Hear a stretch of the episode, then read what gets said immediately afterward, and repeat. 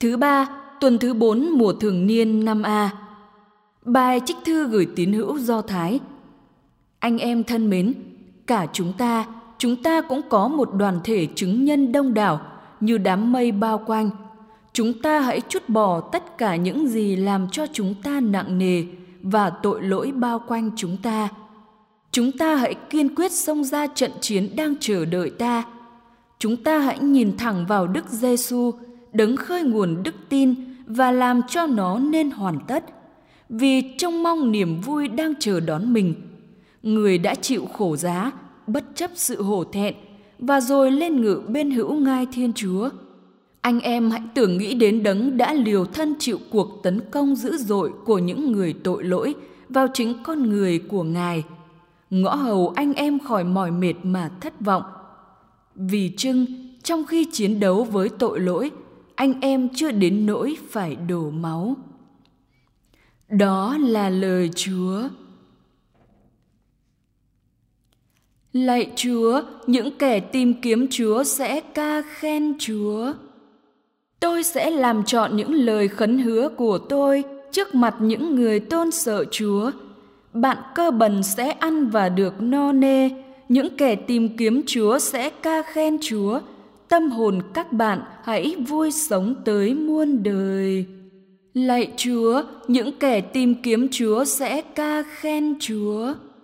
Thiên hạ sẽ ghi lòng và trở về với Chúa khắp cùng bờ cõi địa cầu và toàn thể bá tánh chư dân sẽ phủ phục trước thiên nhan Chúa.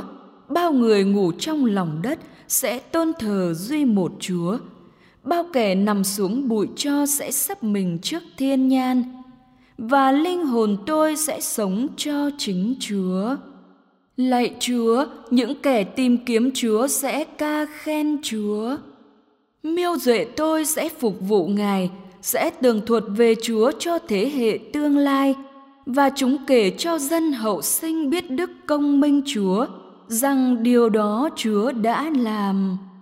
Lạy Chúa, những kẻ tìm kiếm Chúa sẽ ca khen Chúa. Tin mừng Chúa Giêsu Kitô theo Thánh Marco. Khi ấy, Chúa Giêsu đã xuống thuyền trở về bờ bên kia. Có đám đông dân chúng tụ họp quanh người và lúc đó người đang ở bờ biển. Bỗng có một ông trưởng hội đường tên là Jairo đến.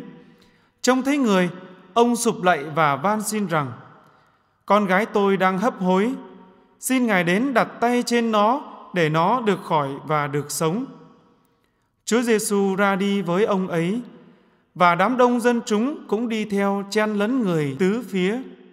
Vậy, có một người đàn bà bị bệnh xuất huyết đã 12 năm. Bà đã chịu cực khổ, tìm thầy chạy thuốc, tiêu hết tiền của mà không thuyên giảm. Trái lại, bệnh càng tệ hơn. Khi bà nghe nói về Chúa Giêsu, bà đi lẫn trong đám đông đến phía sau người, chạm đến áo người, vì bà tự nhủ miễn sao tôi chạm tới áo người thì tôi sẽ được lành.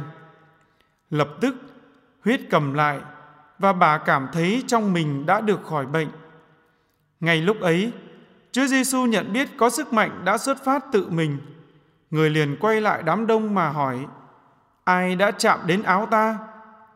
Các môn đệ thưa với người rằng thầy coi đám đông chen lấn thầy tứ phía Vậy mà thầy còn hỏi ai chạm đến ta? Nhưng người cứ nhìn quanh để tìm xem kẻ đã làm điều đó. Bấy giờ, người đàn bà run sợ vì biết rõ sự thể đã xảy ra nơi mình, liền đến sụp lại người và thú nhận với người tất cả sự thật. Người bảo bà, hỡi con, đức tin con đã chữa con, hãy về bình an và được khỏi bệnh. Người còn đang nói, thì người nhà đến nói với ông trưởng hội đường rằng con gái ông chết rồi, còn phiền thầy làm chi nữa? Nhưng Chúa Giêsu thoáng nghe lời họ vừa nói, nên người bảo ông trưởng hội đường rằng ông đừng sợ, hãy cứ tin. Và người không cho ai đi theo, trừ Phêrô, Giacôbê và Gioan, em ông Giacôbê. Các ngài đến nhà ông trưởng hội đường, và Chúa Giêsu thấy người ta khóc lóc kêu la ồn ào, người bước vào và bảo họ, sao ồn ào và khóc lóc thế? Con bé không chết đâu, nó đang ngủ đó. Họ liền chế giễu người, nhưng người đuổi họ ra ngoài hết, chỉ đem theo cha mẹ đứa bé và những môn đệ đã theo người vào chỗ đứa bé nằm. Và người cầm tay đứa nhỏ nói rằng, Talitha Komi, nghĩa là hỡi em bé, ta truyền cho em hãy trỗi dậy. Tức thì em bé đứng dậy và đi được ngay, vì em đã được 12 tuổi. Họ sửng sốt kinh ngạc, nhưng người cấm hạt họ đừng cho ai biết việc ấy và bảo họ cho em bé ăn. Đó là lời Chúa.